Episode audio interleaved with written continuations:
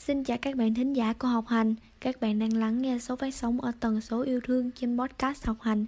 Mình là Triệu Vi và chúng mình hy vọng sẽ mang đến cho bạn những thông tin bổ ích Cùng những phút giây thư giãn nhất.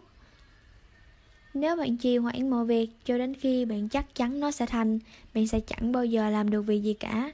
Đây là một câu nói khá là nổi tiếng của nô mình Vincent Peale, Cũng chính là chủ đề mà mình muốn đem lại cho mọi người ngày hôm nay, Đó là kẻ chậm thời gian của bạn là chính bạn.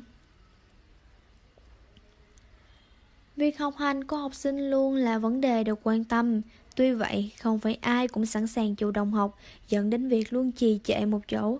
Dẫu biết không học sẽ đánh mất tương lai Ngày ngày trôi qua trong vô ích Và nó sẽ dần trở thành một vấn đề nan giải Ảnh hưởng trực tiếp đến tiến độ, kết quả trong công việc và học tập Khiến bản thân bỏ lỡ những cơ hội, kiến thức và những điều kiện tốt để phát triển năng lực Khẳng định bản thân Dạy này sinh ra tính bê trễ, thiếu kỷ luật, trách nhiệm với bản thân cũng như là mọi người xung quanh và lâu dần nó sẽ trở thành một thói quen xấu khó bỏ.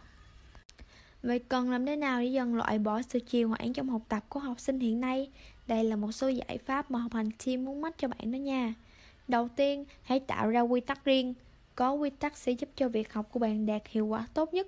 Buộc bạn lập ra một danh sách cần thực hiện ở địa điểm và thời điểm đã tính trước, giúp ngăn thời gian trì hoãn không bị chống quá lâu hay phân tâm làm việc khác dẫn đến tình trạng biến nhát. Đồng thời, nhớ đảm bảo hai yếu tố là thời gian và chất lượng.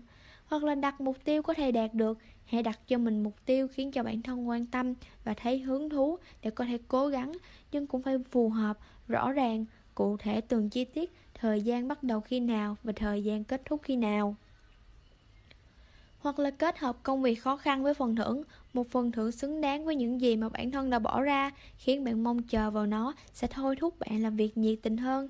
Ví dụ như sau một tuần học tập mệt mỏi thì bạn nên dành cho mình một chuyến dã ngoại hoặc là hẹn bạn đi uống cà phê, tâm sự, mua sắm. Và cuối cùng là tạo điều kiện tối ưu cho sự tập trung, lựa chọn môi trường thích hợp để bắt đầu học tập.